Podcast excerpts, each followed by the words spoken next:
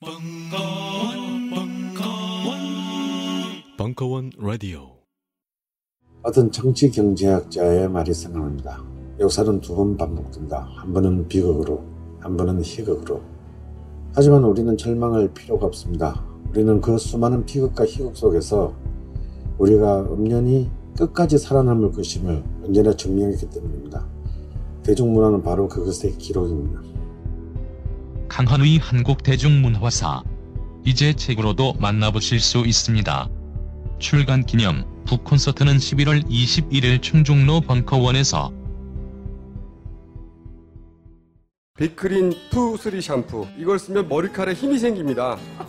말도 안 되는. 제가 지난 시간에 머리카락이 힘이 생긴다고 그래가지고 말도 안 되는 소리라고. 그래서 광고 떨어질 줄 알았거든요. 근데 진짜로 힘이 생긴다는 걸 증명하기 위해서 광고를 연장하였다 좋아! 그럼에도 많은 분들이 구매해 주셨습니다. 그리고 구매 후기를 통해 인정해 주셨습니다. 딴지마켓 재구매율 53%에 빛나는 빅그린 투쓰리 샴푸 23일 후 변화가 없으면 100% 환불해드리겠습니다 지금 바로 딴지마켓에서 확인하세요 다이나믹 코리아의 총행무진 대중문화사 이식의 으름장과 독립의 몸부림 사이 시즌2 제3강 쿠데타의 주역들 매스미디어 시대를 열다 2016년 8월 26일 강연 일부 시청각 자료는 유튜브 링크를 이용하세요.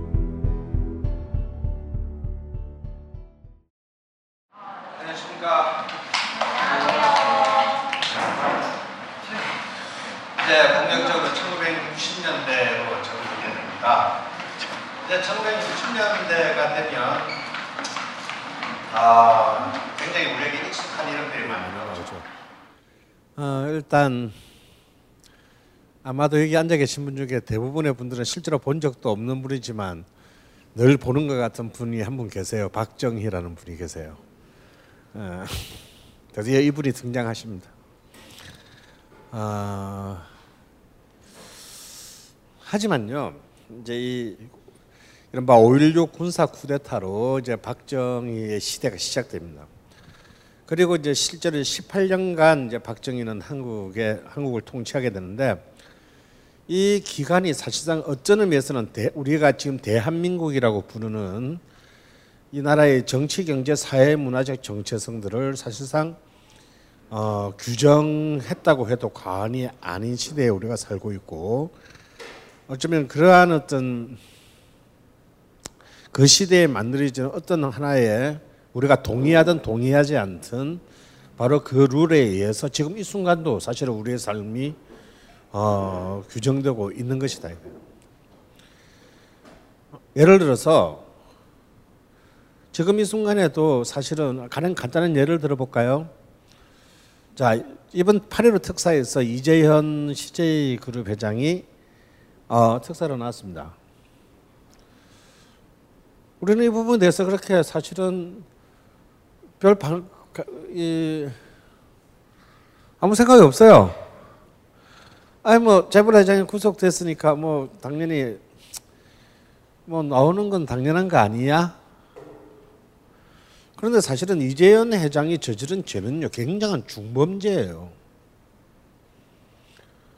어, 해외 이른바 주로 자금 세탁을 하는 그 이름도 없는 이상한 나라의 금융경을 통해서 몇백억에 600억이 넘는 돈을 탈세했습니다. 만약에요, 보통 사업하는 사람이 한 100억 정도의 부도를 내면요, 재수 없으면 요즘 12년, 12년형 정도 살아요. 만약에 그런 분을 아버지나 삼촌으로 두고 계신 분이 있으면요, 굉장히 분노하겠지만 우리는 다행히 그런 정도의 규모도 사고 치는 분들이 집안에 없기 때문에 너무 쉽게 넘어갑니다. 그토록 우리나라가 우리나라가 교육 수준이 높고 세계적으로 민주주의 민도가 높다고 하는데도요 이런 부분들에서 우리는 굉장히 만성화돼 있어요. 그리고 연일 대통령이 헌법을 위반하는 어떤 가- 그런 발언을 내세우고 있는데도 그럼 뭐 아마 대통령이니까 뭐 마음대로 할 수 있는 거 아니야? 라고 생각합니다.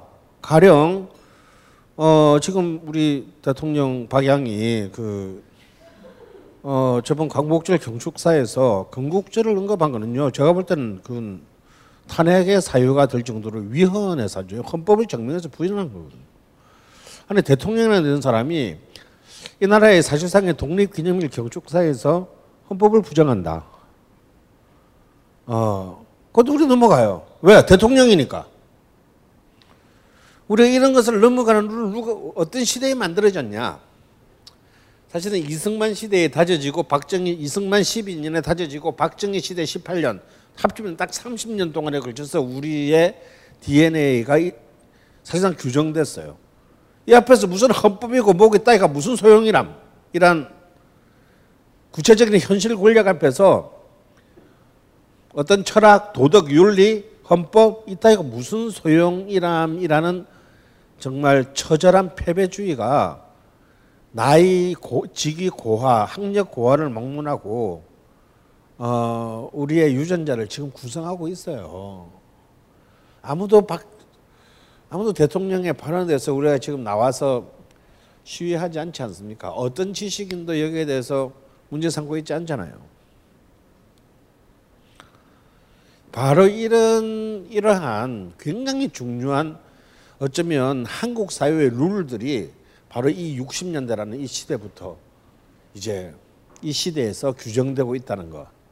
따라서 당연히 어쩌면 우리의 삶의 우리의 모든 그 어, 이런 입체적인 삶의 거울이라고 할수 있는 대중문화가 다시 말해서 한국의 대중문화가 어떤 정말 내부적 법칙으로 완성되는가를 가장 잘 보여주는 시대가 또한 박정희의 시대다라는 거예요. 그리고 박정희라는 또이 이 절대 권력을 가지고 통치한 이, 이 인물 자체가 좀 정말 참 독특하신 분이에요. 정말 참 연구를 여러 다각도로 해볼 만한 굉장히 참 문제적 인물인 것은 사실입니다. 특히 우리나라의 그 역대 대통령들은 역대 대통령들은 그렇게 문화에 대해서 직접적인 관심을 언급하는 경우가 거의 박 대통령 전이나 박 대통령 이후에 별로 없어요. 한마디로 문화에 대해 졸라리 무지해. 그리고 이 문화에 대해서 잘 모른다라는 게 마치 어, 통치자로서 마치 당연한 어떤 그런 것인 양 생각하는 이상한 그런 좀 뭐 이런 이런 표현 써서 그렇지만 쿠세가 있다 그럴까? 어, 그런 쿠세가 있어요. 이것은 어쩌면 그 조선 500년 왕조에서 다져진 것이기도 합니다. 사실은 이제 이 사대부들의 이 유교주의는요, 성리학은 국왕이 왕도 정치를 펴는 국왕이 그렇게 이 예술적 관심을 보이는 것들에 대해서는 굉장히 엄격하게 어, 보이지 않게 노골적으로 제지했어요. 왜? 그런 예술이라고 하는 것은 문화라고 하는 것은 사실상 그 욕망의 표현이기 때문에 한 나라를 통치해야 될 군왕이 그런 어떤 욕망, 욕망을 노출하고 표현하는 것들에 대해서는 사실상 굉장히 엄격했습니다. 그래서요, 사실은 이제 그 연산군의 아버지가 성종인데 이 성종이 굉장히 뛰어난 학자이자 문인이지만 뛰어난 시인이었어요. 그런데 알다시피 이 성종의 즉위는 굉장히 그 궁중의 밀실 담합에 의해서 이루어졌습니다. 다시 말해서 성종은 자기 형인 월산대군 일단 이 계보는 왕이 될 계보가 아니었죠. 그런데 갑자기 이 세조의 적자가 예종이 의문사를 당합니다. 사실상 이제 독사를 당하죠. 그런 와중에서 갑자기 그때 고작 여덟 살밖에 안된 어, 자을산군, 그러니까 둘째 그것도 둘째 아들이에요. 둘째 아들이 다음 왕으로 어, 대, 어, 대, 왕 대비가 낙점을 합니다. 그러니까 뭐 왜 그렇게 가능했냐면 성종의 장인이 한 명이었기 때문이죠. 그래서 사실 아무 개념 없는 이 꼬맹이가 왕이 됐어요. 하지만 이제 성종은 거의 30년간을 이제 제위했으면서 이제 뭐 여러분도 잘 우리 교과서 시간에 배우면 뭐 경국 대전이니 뭐 굉장히 많은 치적을 남겼습니다. 여자도 엄청 좋아했고요. 그래서 후궁들도 되게 많이 뒀어요. 근데 이제 그 그런데 시를 발표하는 것조차를 신하들의 눈치를 봐야 하는 정말 힘없는 군왕이었다라는 거예요. 그래서 이제 그 성종의 시가 몇개 남아 전하는데 그나마도 이제 제위 거의 끝판쯤에서야 이 등장합니다. 그러니까 그만큼 어, 임금이 시를 예술을 가까이 한다는 것 자체가 어, 사실상의 그 당시에 그 오피니언 사실상의 실질적인 권력을 가지고 있는 유교의 사대부들 승리학자들에게는 마땅치 않은 것이었죠. 그런데 바로 그 성종의 문제를 이어받은 연산이 임금이 되고 난데 연산은 아주 내놓고 예술가의 그 행동을 그 행태를 보이고 시를 막 계속 쓰죠. 어. 시를 계속 발표합니다. 이것은 제가 보기엔 그런 그 성리학적 허위의식에 대한 어떤 굉장히 이런, 바 신세대 군왕의 등장이에요. 족가세요 하면서 이제 막 한 거예요. 자, 이때 이 연산조에 우리는 첫 번째 반정이 우리는 이제 조, 조선 역사상 최초의 반정이라는 게 등장해요. 세조가 자기 조카인 단종을 물리치고 왕에 올렸을 때는 반정이라고 하지 않았죠. 어, 뭐라고 했습니까? 정난이라고 했어요. 개유정난이라고 부릅니다. 근데 반정은 두 번, 조선 500년에 두 번 일어나는데요. 신하가 임금을 바꾸는 것을 반정이라고 합니다. 신하가 반대해서 다시 말해서 주권을 바로 잡는다 이런 뜻이거든요. 그런데 그, 그 신하가 누구냐? 아, 이제 그 성리학자들이죠. 사대부들입니다. 이들이 사실상 그 연산을 바꾼 것은 저는 뭐 연산이 뭐 폭정이라든지 뭐, 어, 뭐, 폭정이라기보다는 뭐라, 뭐라 했죠. 술 처먹고 개망리지 부리고 뭐 했다고 했었, 했다는 걸로 절대로 생각하지 않습니다. 실제 연산은 다른 왕들에 비해서 굉장히 그 여자 문제에 있어서 깨끗했던 왕이에요. 어, 연산의 자식들이 다 합쳐봐야 중전과 후궁 및 등등 뭐 무수리까지 난 애들까지 다 합쳐봐야 다섯 명도 되지 않습니다.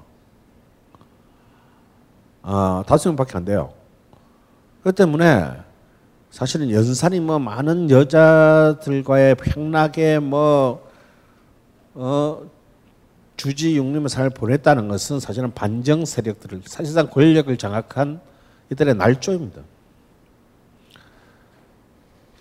사실상의 본질은 어, 본질은 연산은 이제 자기 할아버지 때부터 넘어간 다시 말해서 이제 신권 신하들에게 넘어간 권력을 왕권을 강화하고 되찾고자 했던 거죠. 그리고 무 무인 무그 무인에 대한 문간 지배의 질서를 균형을 맞추려고 했어요.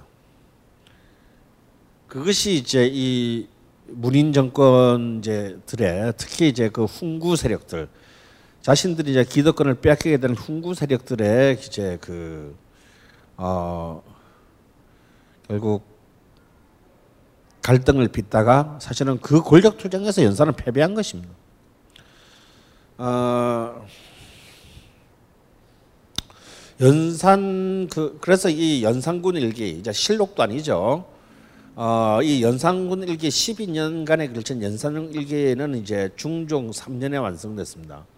그러니까 이제 반정 세력들이 이 연산군 일기를 썼겠죠. 그래서 그 방대한 12년간의 사초에서 모아 쓰면서 수많은 날조가 일어나는데 이게 너무 짧은 시간을 하다 보니까 그 연산군 일기의 실록을 쓰는 책임자가 3년 동안 네 번인가 바뀌어요. 이 얘기는 뭐냐면 걔들 또 오락가락하고 이 서로 그 이른바 박원종 같은 이른바 이 반정 세력들 눈에 보기에는 이, 이 날조의 수준이 마음에 안 들었던 겁니다. 그런데 알다시피 연산군 일기가 10, 아무리 12년밖에 제외 안 했다도요 어마어마한 분량인데 그래서 지금 자세히 보면 앞뒤 간에 모순이 되는 문장이 수없이 나와요. 미처 다 스크리닝 못한.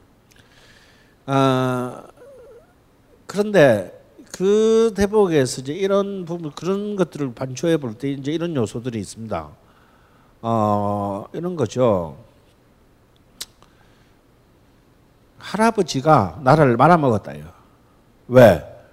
자기가 왕에 되려다 보니까 한명회를 비롯한 수많은 시, 부, 그 정당하지 못한 야망을 가진 양아치들이 필요했고 그 양아치를 통해서 이제 이른바 쿠데타를 성공시키고 난 뒤에 걔들에게 농공 행상을 다 해줬다 이거죠. 그래서 이때 그 개유 정난 이후에 이 공신들은요 그 이전에 그 태조나 그 태종 시대의 공신과는 다른 것을 누렸어요. 다시 말해서 공신전이라는 것은 자기 대가 끝나면 국가에 반납해야 됩니다. 뭐 네가 공을 세운 거는 인정하겠는데 당연히 나라의 게 무한한 게 아니므로 자기 대가 끝나면 이 본래 반납하게 돼 있는 거거든요. 근데 이 개유정난 때부터 공신들은 이제 이것을 세습하게 됩니다. 그게 사실은 뭐 국사 시간에는 세조가 뭐 왕권을 강화했다는 소리를 하는데 그건 다 개소리고요. 이, 이 세조 때부터 사실상 모든 헤게모니가 왕이 아닌 신하로 왕을 신하가 컨트롤할 수 있는 이제 그런 것으로 넘어가는 게 뭐냐면 물질적인 근거 다시 말해서 그 사회의 부의 부가 어, 신하들에게 넘어가게 된 거죠. 그들은 이제 그 공신 책록들을 비롯한 재산의 정식을 넘어서서 수많은 부패행위를 저지르게 됩니다. 이제 가장 대표적인 이제 학정이 뭐냐면요. 이런 거죠. 어, 공물 대납 행위입니다. 그래서 그냥 우리 일반 시민이 세금을 내면 될 것을 야, 너 귀찮잖아. 세금 내가 대신 내줄게. 아니 제가 내겠다는데도 이 지역 전체의 세금을 내가 대신 내주고 나빠고 내가 이 세금을 징수하는 겁니다. 그 당연히 이제 몇 퍼센트 할증료를 붙이겠죠. 그러니까 사실은 100원 내 100전 내면 끝날 것을 나는 100전 낼수 있는데 130전을 내야 되는. 이런 말도 안 되는 그 초법적인 어떤 부패 행위들을 약점 많은 왕인 세조는 전부 다, 다 묵인을 해줬어요.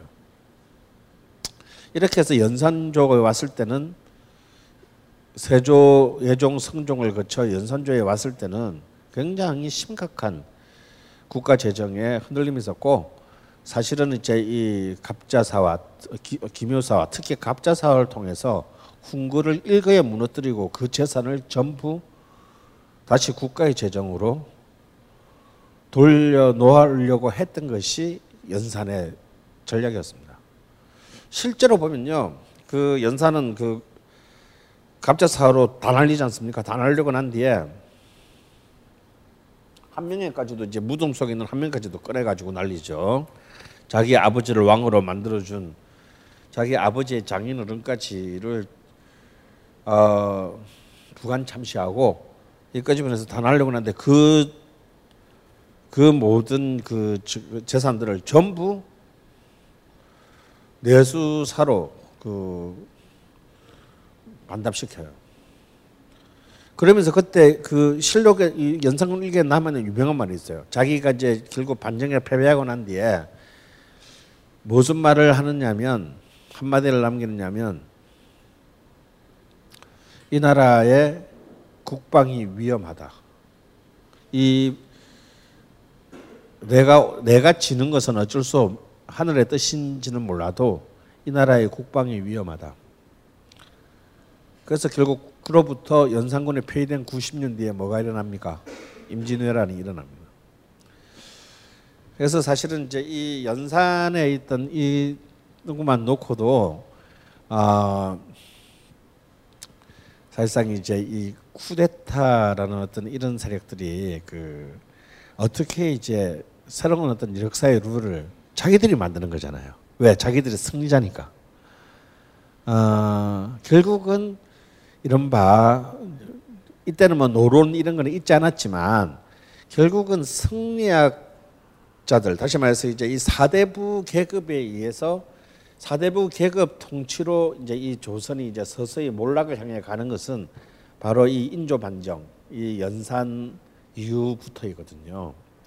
길게 올라가자면 그리고 이제 결국 막바지 조선시대 막바지 이제 150년 이제 이른바 노론 집권에 의한 어 이제 그 조선의 몰락으로 가게 됩니다. 바로 이제 이런 그 신권에 의한 어떤 지배가 어떤 의미에서 보면 굉장히 폼나고 멋있을지 몰라도 사실상 사실상 그 우리 옛날에 뿌리 깊은 나무 기억나죠 드라마 그게 보면 어 저기 뭐야 그 한석규하고 그 특히 이제 그 정도전을 후회 후회 후회로 기적적으로 살아남은 어 내가 좋아하는 배우인데 이름이 갑자기 생각이 안 나지? 예? 그 왜 이렇게 그 백정구실하면서 자기 신분을 숨기고 한 그 사실상의 주인공 있잖아. 어? 예? 왜 이렇게 난안 들리지? 아 윤재문. 아. 아 재문 씨하고 나는 포커 치는 사이인데 씨 이렇게 이름이 생각나냐. 그 바로 요 동네에서 저 음주운전 걸려가지고 지금 좆됐지. 요 동네 살아요, 요 동네. 여기 길 건너면 살아요. 윤재문하고 이제 윤재문하고 그 이제 막판쯤에 윤재문하고 한석규가 격렬한 토론을 합니다. 그 토론의 핵심이 뭐냐? 이 말은 다 맞죠. 이 초기에 정도전이 꿈꿨던 세상. 한 명의 왕에 의해서 국가가 운명이 결정된다는 것은 말이 안 된다. 그야말로 합리적인 신하들, 그것도 그것도 어느 정도로 합리적인 신하들이야 되냐면 세습이 아닌 과거라는 시험을 통해서 뽑힌 엘리트들의 집단적인 집지성에 의해서 이 나라의 운명이 결정되고 통치돼야 된다. 맞는 얘기죠. 이게 이제 드디어 왕도를 둘러싸는 이제 논쟁입니다. 근데 그때 약간 거기서 이렇게 살짝 기가 죽은 한석규는 어떻게 반론을 하느냐면요. 그럼 그런 이유들이 부패하면 어떡할래? 근데 한석규의 이 말은 이제 세종이 죽고 난 뒤에 무르, 무르, 무르듬에 풀도 안 마른 때에 현실화됩니다.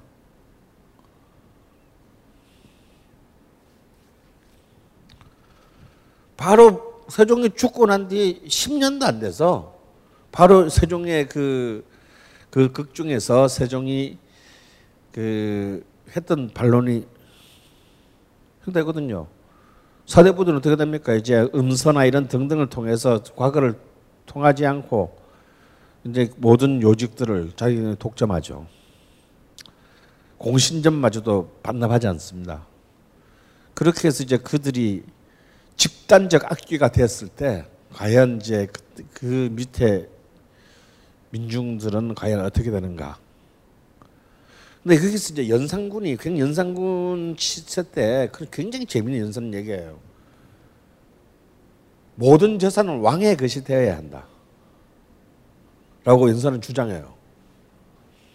그게 뭐냐면 신하가 재산을 가지는 것이 아까워서가 아니고 신하가 재산을 가지게 되면 그것은 개인의 재산이지만 왕은 개인이 아니기 때문에 왕의 재산이 된다는 것은 그만큼 그 나라의 재, 재산이 그 나라의 재가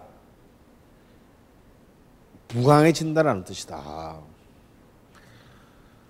그러니까 어찌 보면 연산은요 굉장히 그 가장 본질적인 자기의 그 할아버지 때 망가진 가장 본질적인 왕도를 추구한 어쩌면 조선조의 유일한 왕이었을지도 몰라요. 어떤 관점에서 보면. 그래서 정말 역사는 새롭게 쓰여져야 될 필요가 있는 겁니다. 어, 갑자기 박정희 얘기를 하다가 연선까지 너무 쉽게 튀었는데요. 하여튼 그 정도만큼 저는 사실 연산에 대해서 굉장히 관심이 많아요. 음, 그래서 이걸로 꼭 제가 물 하나를 만들어 볼 생각입니다. 음, 지금 이렇게 그 친일 사학자들한테 몰려서 어, 일단 1심에서 유죄 판결을 받은 이덕일 같은 이제 재야 사학자들도 처음에는 연산을 그냥 폭군으로 규정했다가 이제 최근에는 아 연산을 다시 볼 연산이 과연 폭군이 아니냐의 문제부터 다시 생각해야 된다는 이제 이런 문제 제기를 하기도 했는데요. 뭐 하여튼 이 박정희 시대도 어떤 같은 얘기를 할 수 있지 않을까 싶어요. 자, 1950년대가 한국 전쟁이라는 비극으로 시작했다면 60년대는요.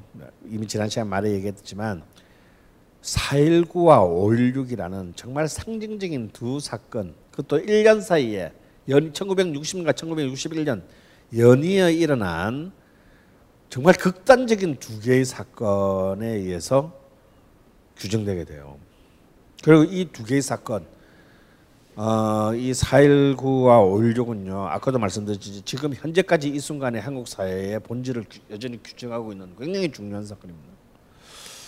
저는 한마디로 말해서 이 나라가 아직까지 씨발 개족 같은 나라다라고 생각하는 딱 한 가지 이유만 되라면요. 4.19가 국경일이 아닌 겁니다. 그런 별 시시껍질한 날들도 전부 다 국경일인데 이 4.19가 아직까지 국경일이 아니고 사실 이제 4.19가 뭔지도 이제 지금 젊은 세대는 몰라요. 뭐 하는 날, 뭐 그날이 뭐 하는 날인지 뭐 사실 모릅니다. 어, 우리나라 헌법 제1조 1항과 2항의 가장 그 정신에 가장 부합한 날이 4.19인데 그런 날이 아무 날도 아니게 넘어간다? 이것은 음, 굉장히 우리가 좀 문제 있는 거다라고 저는 생각을 합니다. 어, 그래서 이제 이 60년대 이제 드디어 전쟁으로부터 전쟁의 이제 이 폐허로부터 이제 벗어나서 이제 새로운 이제 정말 그 우파들이 즐겨 얘기하는 정말 전 세계의 유래를 꼭 그 새끼들은 이런 말을 붙여.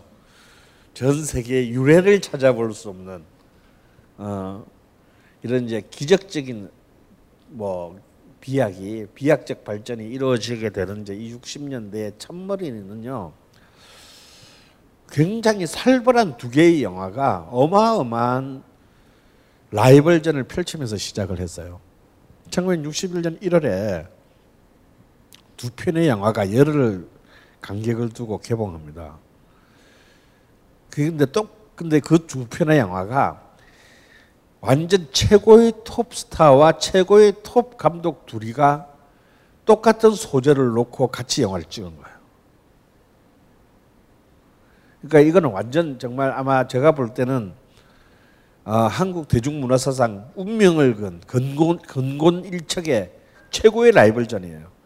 그리고 그, 그 전쟁의 승리자는 그 뒤로 한국 영화계에 진짜 군왕이 되었고 패배자는 마누라까지 뺏기고 끝났습니다.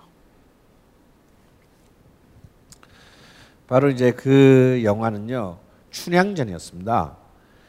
아, 그 당시 이제 떠오르던 이제 한국 영화의 전성기의 이제 개막을 앞두고 떠오르던 두 명의 60년 이제 60년대를 끌고 두 명의 이제 그 유력한 감독인 한 사람은 신상옥이고 한 사람은 홍진기였습니다.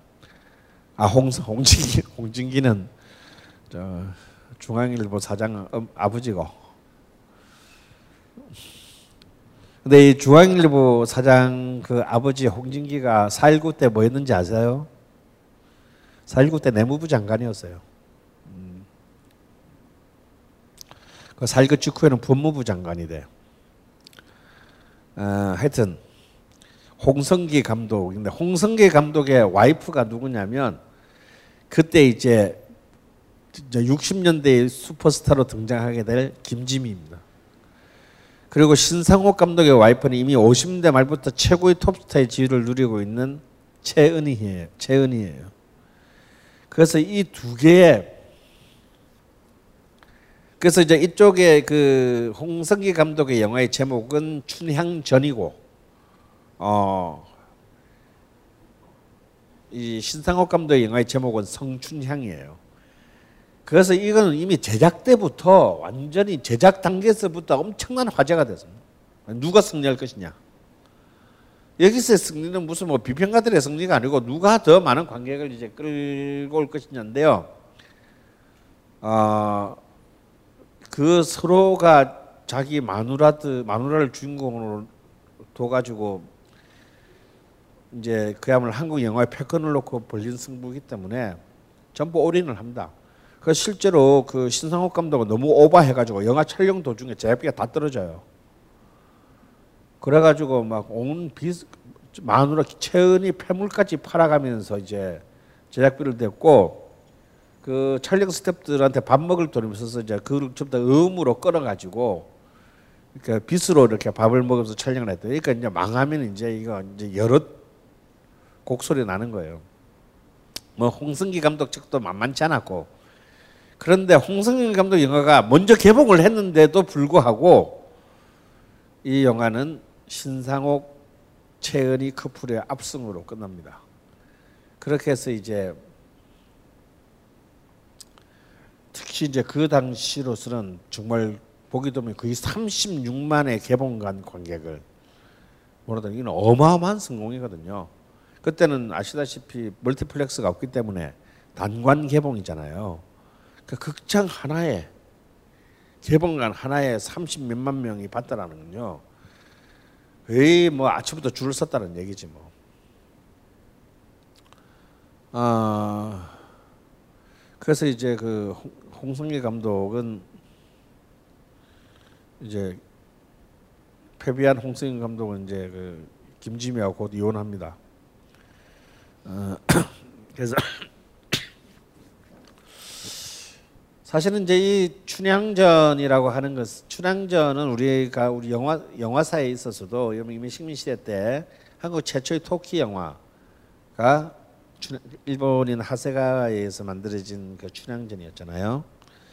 어, 그만큼 수없이 많이 그 작품이 만들어졌는데 어, 이것이 이 한국의 가장 그 파퓰러한 그 드라마트릭이라고 할 수 있는 이 춘향전을라는 가장 가장 그 한국민들이 사랑하는 이 주제를 가지고 바로 60년대를 여는 그 벽두에 두 명의 최고의 스타 감독이 격돌을 벌였다는 것은 마치 어찌 보면은 60년대가 한국 영화의 전성기로 이제 문을 여는 하나의 일종의 축포탄 같은 것이기도 했습니다.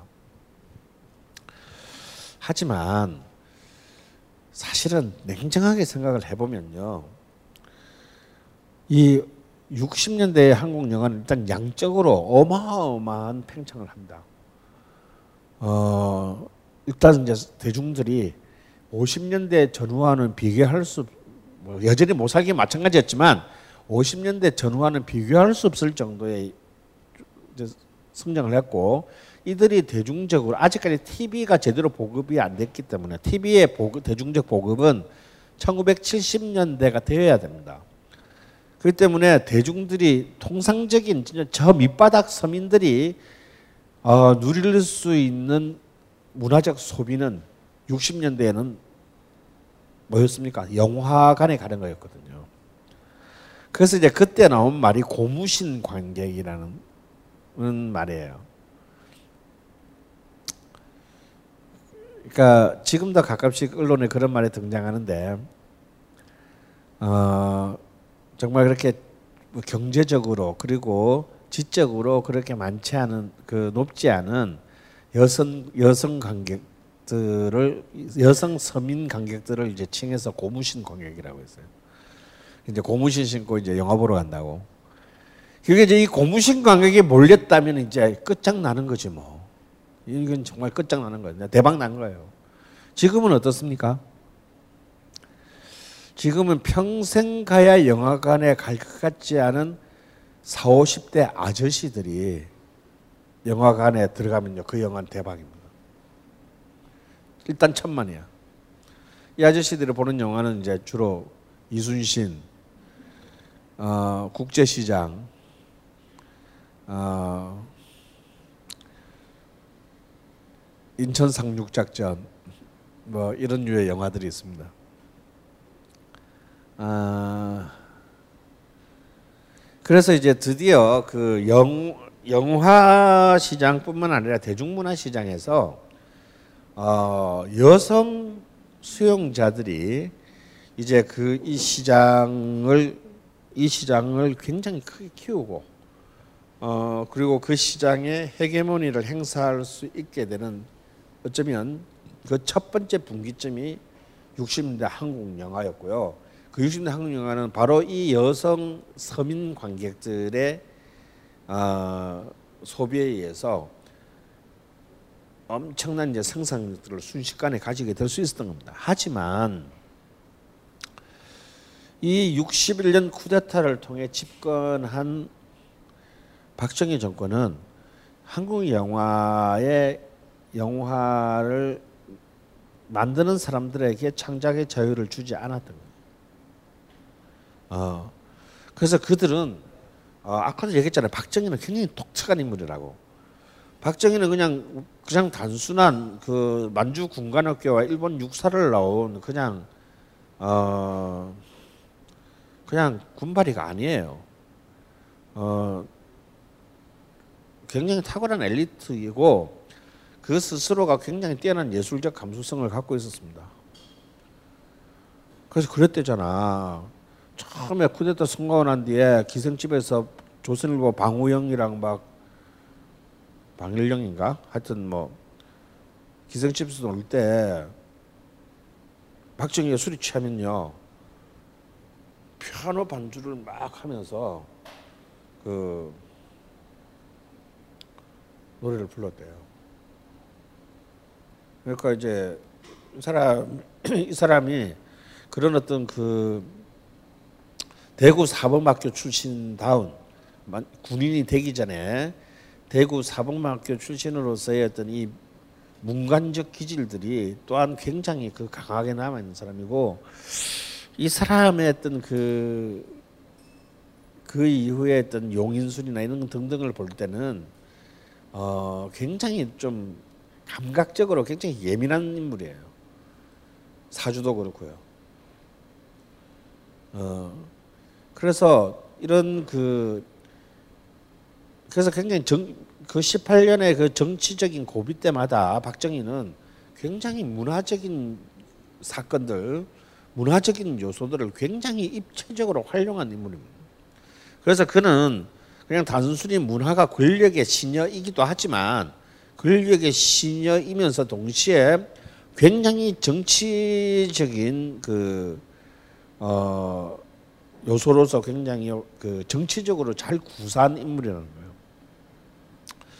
그래서 그는 그 박정희 시대 때는 당연히 그 이미 박정희가 그토록 사랑 그 존중에 맞지 않는 그런 그 일본 제국주의 시대 때의 검열의 방침 그리고 그걸 그대로 사실상 계승한 미군 정기 시대 때의 미군 정령들 그러니까 취철령 그 검열령 검열의 그 구조들을 토시도 하나 바꾸지 않고 그대로 개성합니다.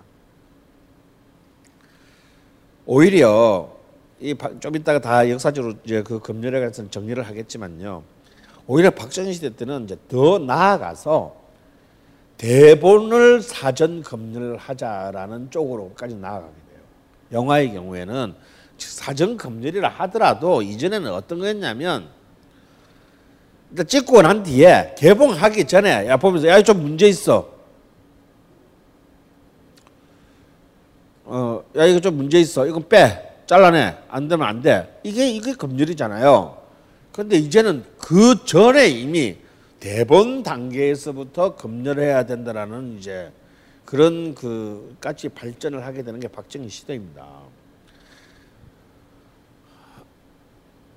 그래서 그런 이제 그 이런 검열의 그 검열들이 점점 그 시대는 계속 첨예하게 그 검열의 그 툴들은 발전했고 그걸 통해서 예술가 예술 생산 집단으로 하여금 철저히 이거 자신의 어떤 체제 저항적인 어떤 그런 그 담론들이 어 예술의 이름으로 그 예술로 포장되어서 재생산되는 것을 극력 저지합니다. 그러면서 또 다른 한편으로는요. 이것은 또이 예술은 그냥 단순히 문화이기 이전에 산업이기도 하잖아요. 사람들이 묵고 사는 것들이잖아요. 그래서 흥행 산업이기 때문에 흥행 산업의 약점들을 굉장히 교묘하게 잘 활용합니다. 가령 어떤 식이냐면요. 박정희 시대에 들어오게 되면 이런 식이죠.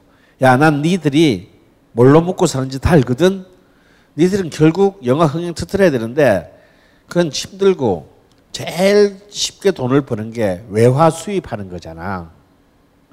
그래서 헐리우드 영화 수입해서 돈을 버는 건데 그 수입을 그 당시에는 자유롭게 할 수가 없었어요. 그래서 이제 박정희 시대에 오게 되면 이른바 우수, 우수 영화 추천 제도라는 걸 만듭니다. 그러니까 아무나 수입할 수 없고 국가가 커트를 정해주는데 우수 영화 내가 만드는 영화사가 수입도 해야 되니까 수입해야 먹고 사는데 우수 영화를 두 편 만들면 우수 영화라고 판정받는 누가 판정합니까? 권력이 판정하죠. 대중이 판정하는 게 아니에요. 공법으로부터 우수 영화로 판정받는 영화 두 편을 만들면 외화 수입 커터 한 개를 주는 거예요. 그러면 여러분이 묵고 사는 외화, 외화, 외화 커터인데 여러분이 어떤 영화를 만드시겠어요? 응?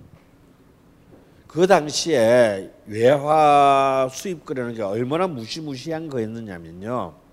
간단하게 말하면 이렇게 말씀드려요. 1960년대 초반을 기준으로 하면 내가 코트 거를 하나를 가지고 외화를 수입하잖아요. 그러면 지금도 보면 헐리우드 영화 성공한 것도 있지만 헐리우드 영화 헐리우드 영화가 한국에 개봉한다고 다 성공합니까? 아니죠.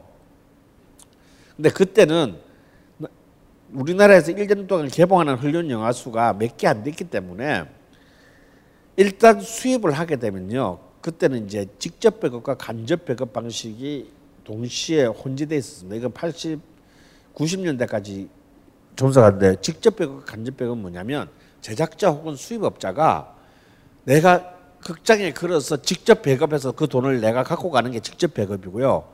간접 배급은 뭐냐면 내가 모든 전국 극장을 다 커버할 수가 없잖아요. 그래서 각 지역별로 그래서 경강 지역 배급업자, 경기 강원 지역 배급업자, 전남 지역 배급업자한테 돈을 얼마를 성금을 받고 이게 흥행이 되든 말든 상관없어요. 이게 완전 투기 산업이야. 성금을 받고 그 지역 배급권을 넘기는 거예요. 그러면 그 지역 배급업자들은 만약에 이게 흥행이 될것 같으면 이제 경쟁을 하니까 비싼 돈으로 사왔는데 박살나면 나는 망하는 거고 싸게 사는데 이게 우리 동네에서 터지면 나는 떼돈을 버는 거예요. 그러니까 한국 영화는 사실은 흥행이 되는 이유는 그게 드물단 말이죠. 대, 대, 지금과는 달리. 그런데 그 당시에는 이제 대박이 터진 건다 헐리우드 영화이기 때문에 이게 흥행이 되든 안 되든 일단 수입만 되면요. 그, 그, 그 권리가, 음, 비공식적으로 거래되는 가격이 60대 초반 가격으로 3억 원이었답니다. 그러니까 지금으로 따지면 300억 정도. 그런 정도의 돈이 왔다 갔다 했다는 거예요. 왜냐하면 이미 수입을 했을 때는 서울 지역, 서울 수도권 지역 개봉 이제 개봉은 개봉관이 개봉관은 서울에 딱한 군데만 개봉합니다. 그러니까 지, 나머지 지역은요 서울이 개봉이 끝나야 볼 수 있어요. 이거는 이제 다 직접적으로 배급을 하는데 나머지 지역의 지역 배급권을 팔아서 이미 수입 그 단가를 이미 다 맞춰요. 통상적인 긴 그 헐리우드 영화들은 그러면 서울에서 버는 돈은 내가 다 수익인 거야. 내가 다 먹는 거야.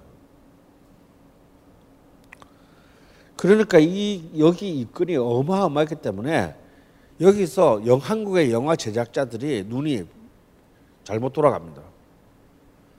아니 영화 제작자들은 훌륭한 영화를 만들고 싶어서 영화 제작자가 된 셈인데 좋은 영화를 만드는 생각보다는 미국 헐리우드 영화를 수입할 수 있는 권리를 가지는 것이 자기의 주 업무가 돼요. 그래서 정작 자기가 영화를 제작하는 것은 어떻게든 이 수입 커트권을 받기 위해서 우수 영화 추천 제도라는 것을 통과하는 영화. 그러니까 정말 알아서 기계 만들기에는 정말 훌륭한 제도인 거예요. 그럼 여러분 어떻게 생각하겠습니까? 이것을 판정하는 사람은 문화 공보부다 말이야. 공보부 관리들이란 말이야. 뭐 여기에 이제 나중에 중앙정보부 뭐 다 끼어들겠죠. 그분들이 좋아하는 거 어떤 것일까를 하루 종일 생각하지 않겠어요? 어? 그분들이 사랑할 만한. 그래서 이제 나중에는요 급기야는 그래서 주로 이제 일단 처음에는 유명한 문학 작품을 가지고 많이 만들었다가 이게 이 정도까지 내가 방침을 정하면 이 새끼들 알아들었는데 이 무식한 이 영화 제기들이 내 방침을 이해를 못해. 그래서 바로 몇 년 만에 박정희는요 노골적인 제도를 하나 더 추가합니다 여기에. 우수 영화제는 두 개 받으면 커트 하나 주지만 방공 영화를 인정을 받으면 한 편당 한 개 줄게. 그래가지고 63년도에 갑자기 방공 영화가 막 엄청 쏟아져요 막. 근데 그 방공 영화 중에서도 걸작들이 있어요. 가령 이만희 감독의 돌아오지 않은 해병. 이거는 63년도에 개봉해서 25만 관객을 개봉한 관객을 모았으니까 영화로서도 엄청 성공한 겁니다. 근데 이제 그 기록은 그 이듬해에 빨간 마후라로 깨집니다. 그러니까 이걸 이런 경우는 이제 이런 경우야말로 빈집에 소 들어오는 거죠. 사실은 방공 영화 인정받아서 수익 커트금 받으려고 만든 영화인데 그 영화까지 흥행에 성공을 해버리면 이건 정말 뭐 그냥 도랑치고 가재 잡고 그냥 네 그러니까 결국 우수 영화라는 이름의 방공 영화를 이제 찍으면 수익권을 줬다. 그래서 이제 그 사실 그런 단순히 검열이나 검열 같은 어떤 그런 컨텐츠 자체의 통제를 통해서 어, 대중문화의 그 방향과 본질을 규정한 것이 아니라 박정희 정권에 오게 되면 훨씬 산업적인 어떤 그런 어, 측면까지를 정교하게 계산을 해서 이 전체의 질서를 어, 질서를 그 굉장히 철저하게 잡아요. 그래서요 의외로 오히려 개판 5분 전인 이승만 정권 시대 말기 50대 후반에 한국 영화의 걸작들이 굉장히 많이 나오게 됩니다. 60대 초반과 비교해 보면 50년대 후반에 그때도 뭐쌩그 임화, 임화순이 유지강인이 이런 이제 이런 바 정치 깡패들이 날뛸 텐데 아 또 이 얘기를 또 이 정치 깡패들의 얘기를 안 할 수가 없는데 어, 이 깡패들 얘기가 또 재밌잖아 우리. 쉽게 말하면요. 여러분 이정재는 아세요? 우리 그 이정재 말고 이 자유당 때 최고의 정치 깡패의 보스가 이정재예요. 그래서 5.16 군사 쿠데타 때 이제 해결한데 이정재는 사형 당합니다. 그때 이제 그때 그 박정희 쿠데타 이제 그 쿠데타 군들이 민심을 수습하기 위해서 깡패들을 전부 다 잡아들여요. 꼭 그 짓은 쿠데타 일으킨 놈들 다 똑같이 해. 어 그 전두환도 나중에 80년대 그 하고 난 뒤에 뭐 했냐 그 저기 삼천 교육대 만들었잖아. 그래서 깡패가 없어지디. 그래서 전국에 깡패 한 4,200명을 갖다가 전부 다 붙들었어요. 이제 그 중에서도 이제 그- 그래서 나는 깡패입니다라는 걸 이, 이것도 옛날에 더골이 또 저기 2차 세계대전 끝나는데 한 거 본 거는 있어가지고 나는 깡패입니다 이걸 갖다 이렇게 이제 목에다 개목걸이처럼 걸고 매일 여기 종로에서 광화문 이 거리를 행진시키고 사용시켜요. 그게 이제 그, 그 number one이 저 정치깡패의 number one이 이정재고 그 number two가 이제 임화수, 유지광 뭐 이런 사람들이에요. 그때 얘들 다 사형돼. 그러면 이, 이 깡패들이 나중에 어떻게 되느냐? 물론 오야지들은 다 사형됐지. 이 깡패들 어떻게 되는 줄 아세요? 나중에? 나중에 박정희의 정치 깡패가 돼요. 이른바 대한청년단, 청년애국회 뭐 이런 이름으로 만들어 가지고 박정희 지원을 해주고 자신들이 야당을 탄압할 때 쓰는 이른바 용팔이들 있잖아. 우리가 나중에 용팔이라고 이 정치판에서 부르게 되는 정치 깡패로 박정희의 사병이 됩니다. 근데 이 깡패들 때문에 살구가 일어나요. 여러분 놀라운 얘기입니다. 왜 깡패들 때문에 4.19가 일어나서 이승만이 하야느냐면요. 이 깡패들이 아니었으면 4월 19일 날은 그냥 조용히 끝났어.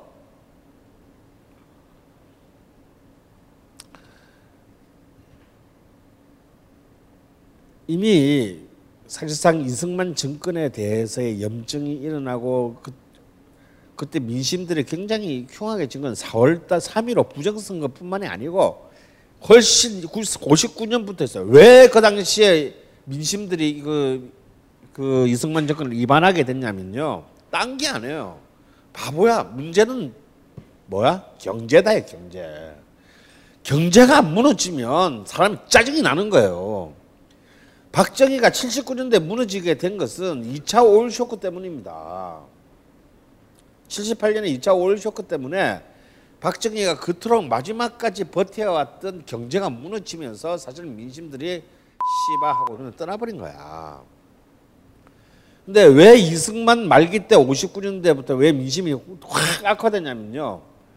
미국이 원조를 우리가 그때 원조 경제에 의존하고 있는데 엄청난 속도로 삭감하기 시작했어요. 58년도만 하더라도 미국 원조 액수가 3억 3억 8천만 달러였는데 60년도가 되면 이게 2억 2천만 달러까지 주, 까지 줍니다. 그러니까 우리의 유일한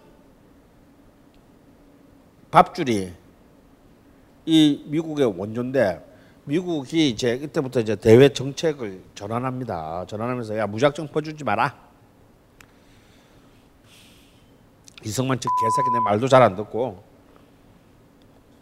한번 좆대 보라 그래.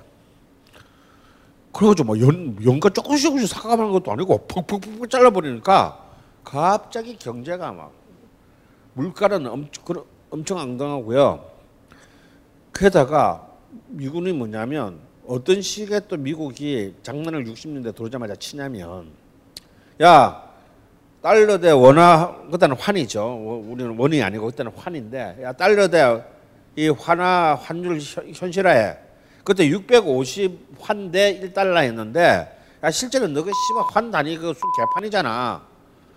그래서 1000대 1, 더 나아가서는 1300대 1로까지 갑자기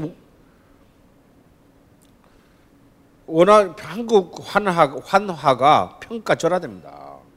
그러니까 미국 입장에서는 미국 입장에서는 한국에 주는 원조를 전체 돈도 줄였지만 더 줄일 수가 있게 된 거지. 왜냐하면 원화보다 가치가 거의 배로 그냥 뛰었으니까 2억 2억 불이라면 1억 불만 줘도 똑같은 효과가 나는 거야.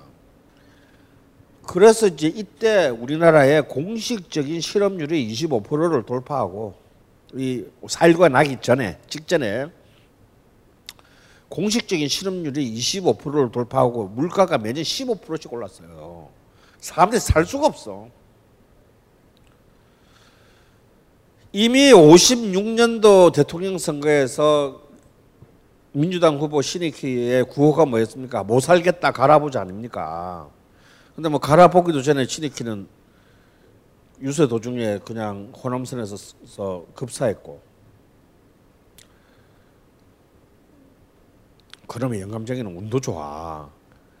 그리고 60년 3월달에 대통령 선거는 조병옥이 또 사실 사실 그 놈이나 그 놈이나 조, 그럼 뭐 조병옥은 뭐 괜찮은 놈이냐? 아닙니다. 이건 미중 미 미 군정기 때 대한민국 경찰 총수였어요.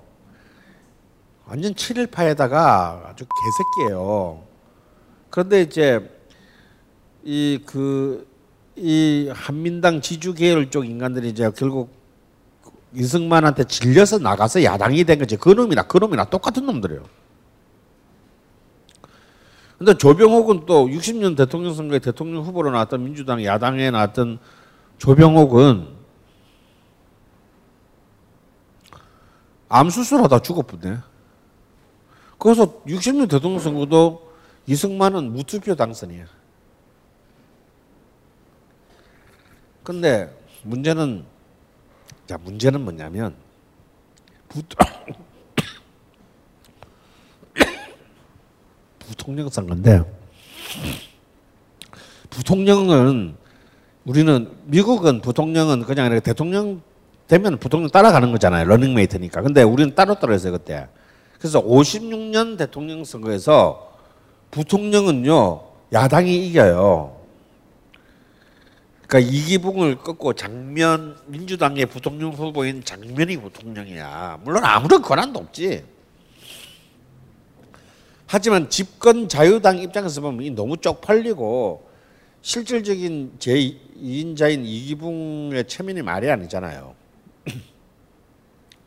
그래서 이 60년 선거에서는 뭔 어떤 노력 대통령 선거는 이미 끝나 안 해봐도 끝난 거고 이미 후보가 없으니까 이 부통령 선거는 무슨 수를 쓰든지 이겨야 된다라고 해서 완전히 너무 막 물론 그 전에도 제대로 된 선거는 한 번도 없었지만 이게 너무 내놓고 그냥 바보가 봐도 말이 안 되는 어마어마한 금권 탈법 불법 선거를 자행한 거예요.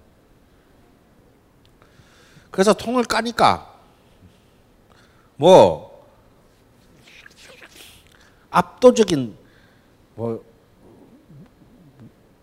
한 400만 420만 대 160만인가 말도 안 되는 표차로 이기붕이 이기는 것으로 나왔습니다. 그래서 이제 전국이 개판이 말이에요. 근데 전국이 개, 3월달 개판이 났어 이미. 근데 그걸 또 이제 경찰력들이 전부 다 그걸 갖다 무력적으로 진압해가지고 끝났어. 끝났는데 여러분 알다시피 4월 11일 날 마산 앞바다에서 체류탄에 체류탄 탄피에 눈이 눈에 체류탄인 탄피가 박혀 있는 고등학생 남자 고등학생의 시신이 떠올랐습니다.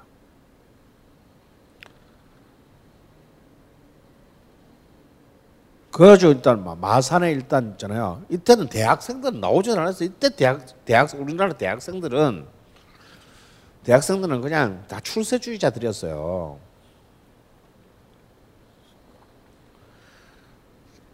그래서 나는 이때 이제 한국 대학가의 운동권 1세대가 시작되는데 요놈들이 나중에 다 부패한단 말이야. 이명박이고 이기택이고 이 이유가 있어. 이 당시 이 사람들은 운동권이 될 수 있는 자질이 전혀 없었어요. 그냥 기득권자고 선민의식에 가득 차 있었던 놈들입니다. 그러니까 일제시대 때의 대학생들하고 달랐어요. 질이 안 좋아. 근데 이놈들이 나중에 이제 다 야당 지도자가 되지. 여기서부터가 이제 우리나라의 비극, 이것도 박정희만큼은 우리나라의 비극인데 하여튼 이게 뚫렸단 말이야. 그 그리로 나온 거는 중학생하고 고등학생들이에요. 왜 고등학생이 죽었으니까. 그래가지고 난리가 났는데 난리가 났는데 이것도 거의 다 진압이 끝났습니다. 진압이 끝났는데 4월 18일에 고대생들이 처음으로 대학생은 처음으로 고대생들이 아 이거는 이렇게는 못 넘어간다 하고 약 2천 명이 안암동에서 여기 광화문 이제 경무대가 있는 여 광화문까지 나온 거예요. 그 이제 경찰 이미 아 그래가지고 발포가 되고 뭐 난리가 났어 난리가 났는데 그래도 2천 명이 지금 광화문에서 이제 경찰하고 대치를 하고 농성이 시작됐는데 그 당시 총장이었던 고대 유진호 총장이 나와서 학생들을 설득합니다. 그래서 오, 그때부터 이제 사람들이 연도의 시, 연도의 시민들이 나오긴 했는데 이거 가, 이런 거 해본 적이 있어야지 대보를 이걸 해야 되는지 이게 뛰어들어야 되는지 뛰어들지 않아야 되는지 이게 애매한 상황이었던 거야. 그래가지고 결국 학생들은 아씨 우리 지금 우리 이미 우리는 이미 다 피를 봤다.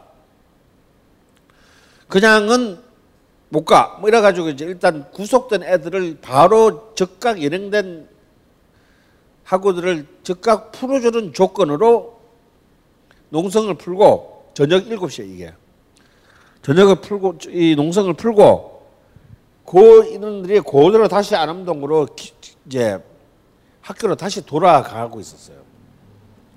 이때 얘들이 그냥 돌아갔으면 갔으면 끝이야 그걸로.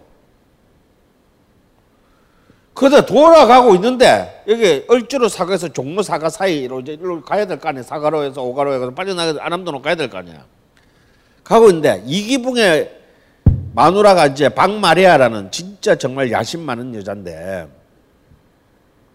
사실 이기붕, 이기붕은 좀 멍청한 놈이고 이 이기붕을 이 넘버 투로까지 올린 사람은 그 마누라인 박마리아의 그 수완입니다.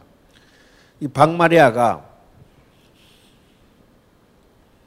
그 당시 이 동대문 지구의 이 깡패 책임자가 유지광이에요. 종로 지역의 깡패 책임자가 임화수예요. 얘들한테 전화를 걸어가지고 아니 당신들은 도대체 뭐 하고 있는 거야? 학생놈 새끼 몇 명이 이렇게 어 경무대 안바닥까지 와가지고 어른 어른을 모욕하고 돌아가는데 이것들을 그냥 집에 다 보내?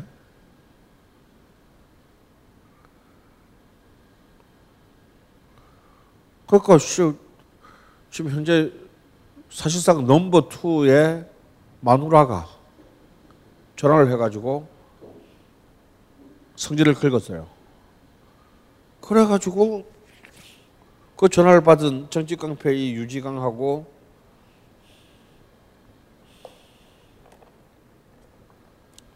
한국 연예 사업의 대부였던 임하수가 밑에 똘마니들 몇백 명 풀어가지고 야 씨발 고대생 새끼들 딴 때려 죽여야 이렇게 된 거야.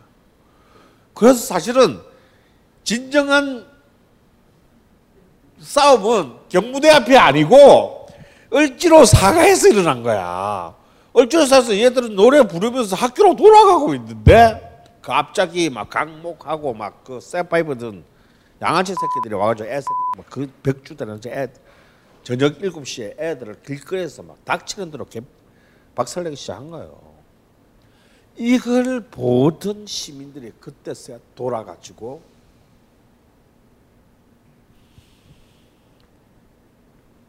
시대를 시대 교합은 이게 한 시간 만에 3만 명이 불어나고 10시가 되면요 20만 명으로 불어나요.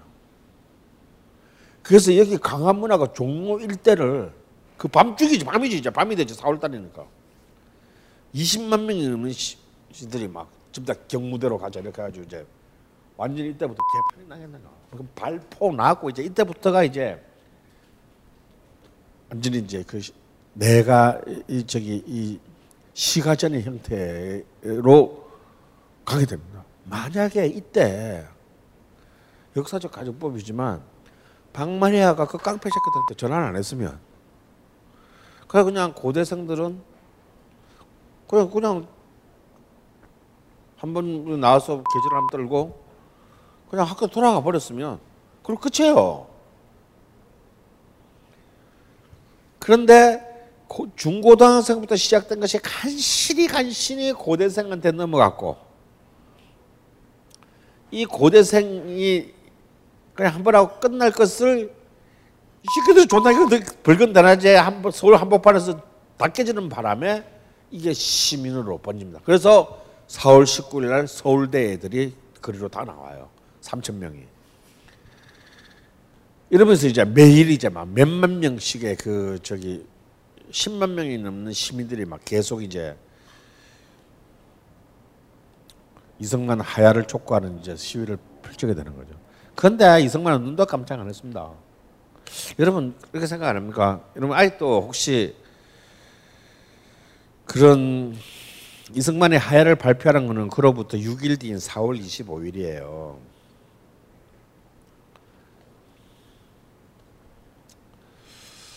이승만이 이렇게 정말 시민들이 나오니까 정말 아, 드디어 내 생애는 끝났다 생각하고 정 여러분의 뜻이 그러하다면 내가 대통령직에서 물러나겠습니다라고 물러났을 것 같아요. 그러면 이승만이 아니지. 우리의 국부가 아니시지. 이승만 누가 물러나겠습니까? 응? 이승만이 진짜로 물러난 이유가 누굴까요?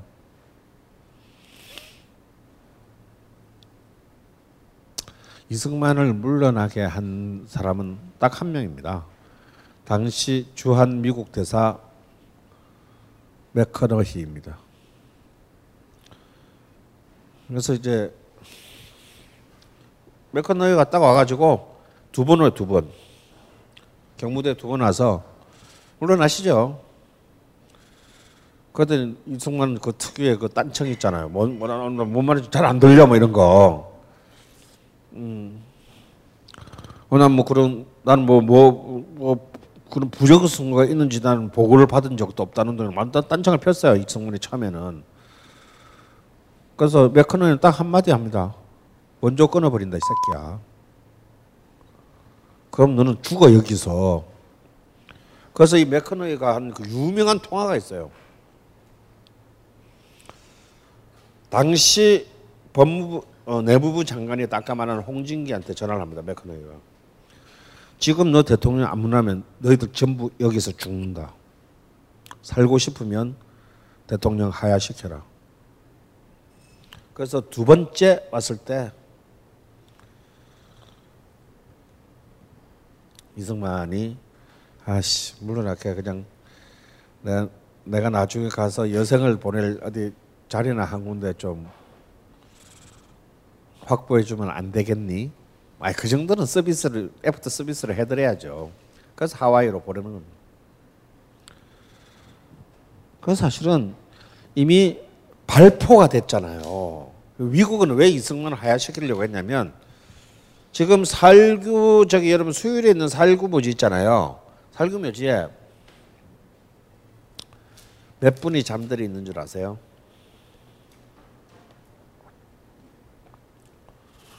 잘 모르시죠. 저도 잘 몰라요. 제가 기억하기로는 199기, 100, 약 200명에서 한 명 모자라는 분의 묘소가 있어요. 어, 그날 그러니까 그 당시 전국에서 전, 전국을 다 합쳐서 이제 4.19 때 그 시위로 사망당 경찰에 사살당한 분들이 이제 200명이 안 돼. 아니 200명이나 돼라고 해야 되는구나. 그런데 그 중에서요 굉장히 그 분포가 재밌는데 그 중에 대학생은 30명이 안 돼요. 예, 설명되고요. 노동자가 60명. 다음에 무직자가 30명. 여기 한 90명 반쯤 되고요. 중고생이 국민학생도 있어요. 총만 4만 3천 국민학생도 2명 있습니다. 중고생이 대학생보다 압도적으로 많아.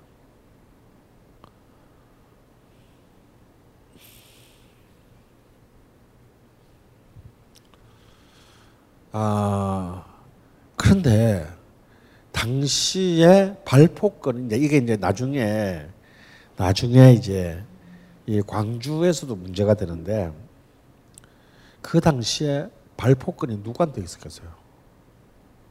한국군한테 있었겠습니까? 없죠. 경찰이 쏜 것까지는 괜찮은데 계엄군이 쏜단 말이야. 그럼 나중에 이게 발포권자, 발포의 책임자는 당시 주한 유엔군 사령관이에요. 미군이란 말이야, 미군. 그러니까 미국의 입장에서는 이 책임을 자기들이 공동으로 나눠줘야 된다는 것이 굉장히 힘든 산이었어요. 그래서 자기들이 이제 이른바 정보 보고서들을 바탕으로 봤을 때 세 가지 입장에서 판단을 한 겁니다. 지금 한국인들의 민중들의 분노의 수준이 이승만을 날리지 않고서는 더 큰 게임값을 물 가능성이 높다. 그래서 이승만을 날리자. 1번. 2번. 이승만을 날리면 그 대체 세력이랑 하는 거라 해봐야 민주당인데 민주당 놈들은 이승만이랑 다를 바가 없다. 오히려 우리들에게 미국에게 훨씬 더 우호적인 세력이고 혹은 다루기 더 쉬운 세력 이승만보다 훨씬 더 다루기 쉬운 파트너다. 이게 2번. 어, 그리고 3번. 이 과정에서 이승만을 축출할 때 미국이 적극적인 역할을 했다는 점에서 한국 시민들로부터 미군에 대한 미군에 대한 인식이 높아지는 또 효과를 노렸어요. 이게 정확히 먹히게 됩니다. 그래서요. 5.18 때랑 달리 4.19 이후에 당시 서울 시민들 전국의 시민들 반응은 반응은요. 마치 45년 8월 달에 9월 달에 미군이 들어올 때 우리가 환영했던 것 똑같은 수준으로 미군에 대해서 환 영을 했어요. 어느 정도냐면요. 그 하야를 발표하는 날 아침에 경무대에서 맥커너이가 대사가 들어가서 마지막 마지막으로 세기를 받습니다. 내가 오늘 씨발 오늘 너 진짜 발표 안 하면 죽여버릴 거야 나. 그렇게 하고 바로 하야 발표 안 하고 경무대에서 맥커너이 대사의 차가 나오는데 거기서 미 대사관으로 가기까지 가는 데까지 시민 몇백 명이 환호성을 지르 이 뭐랄까 환호성을 지르면서 이 차를 호위해 줬어요. 더 놀라운 것은 바로 하야 성명이 나는 날 종로이가 그 타골공원에 있던 이승만의 동상이 끄지 끄 내려집니다. 내려져 가지고요. 이 목에 사람들이 이승만 동상의 목에 줄을 끌고 질질 끌고 온 이승만 동상의 목에다가 밧줄을 걸고 이렇게 온 거리를 들고 다니는데 끌고 다니는데 맥아더 장군의 동상에는 화환이 씌워져요. 굉장히 상징적인 모습입니다. 그런데 매카나기는 잊지 않았어요. 처음 봉, 처음 4.19가 터져고 했을 때 한국 시민들이 결코 미국에 우호적이지 않았다는 자기가 역할을 하고 났는데 역할을 했다라고 액션을 기울였기 때문에 한국인들의 마음이 바뀐 것이지 처음에는요 한국인들이 제일 먼저 미 대사관을 공격했습니다. 그 이전에 그 이전에 미국에 대해서 보여주었던 호의는 이미 사라졌다는 것을 알고 있었어요. 그렇지만 어쨌거나 이승만 그 철옹성 같은 고집불통 영감을 권좌에서 끌어내는데 미국 대사가 미국이 적극적으로 노력했다는 것을 어필하는 데는 성공을 했기 때문에 어, 일단 이 분노는 잠재우고 다시 미국의 표를 얻어갔지만 이것은 결코 쉽지 않다. 음.